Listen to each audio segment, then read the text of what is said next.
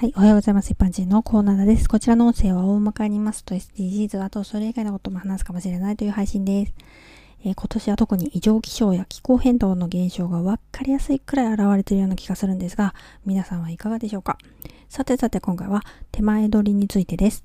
え商品の陳列棚というのは基本的に賞味期限、消費期限が短いものを手前に並べているんですね。これを知っててか知らずか、もともと手前の商品を手に取っている人と、知っていて、あえて奥の商品を手に取る人がいるわけです。私の場合はと言いますと、もともと奥の商品を手に取る人でした。これは子供の頃からだから、多分その頃の母の影響かもしれませんね。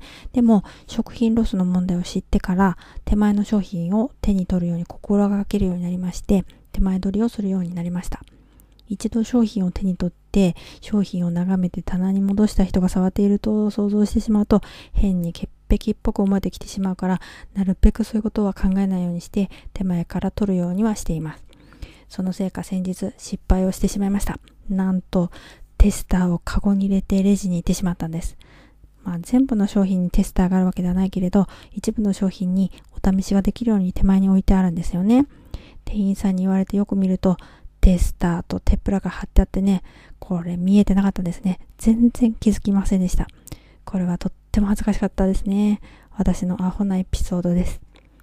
えー、食材の場合、すぐ使う予定のものを食品棚の手前から取ることで食品ロスを減らすことができます。手前から取るだけ、とっても簡単ですぐできますね。ではでは、今回はこの辺で、次回もお楽しみにまた聞いてくださいね。ではまた。